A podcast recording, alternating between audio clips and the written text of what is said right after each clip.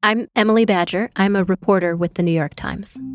Since the pandemic, empty office buildings have become much more common in many cities. Why can't we just turn them into housing? It's actually a really complicated question.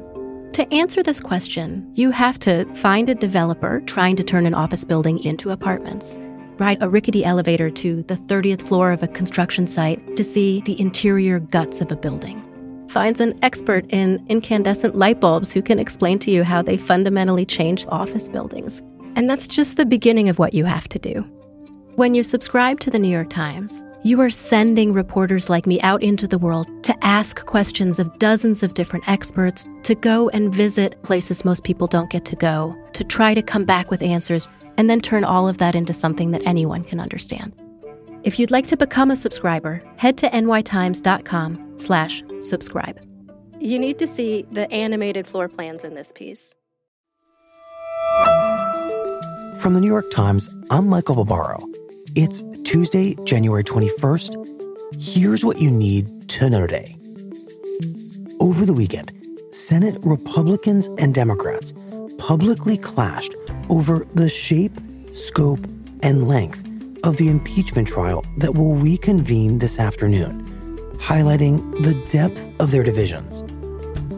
During a news conference on Sunday, Senate Minority Leader Chuck Schumer lashed out at Senate Majority Leader Mitch McConnell, complaining that McConnell had yet to disclose the proposed rules for the trial and accusing him of planning a rushed and unfair trial whether it's because McConnell knows the trial is a cover up and wants to whip through it as quickly as possible, or because he's afraid even more evidence will come out.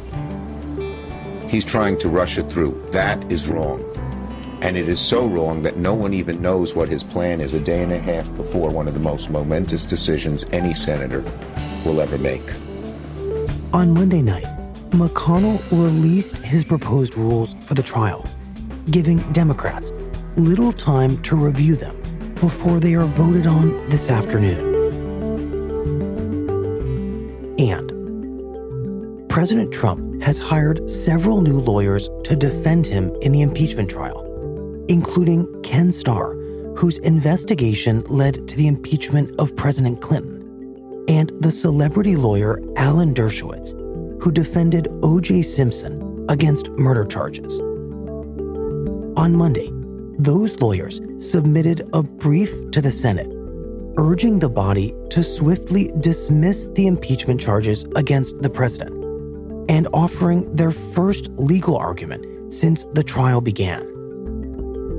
In the brief, the lawyers rejected both articles of impeachment adopted by the House because they do not state any specific violation of the law.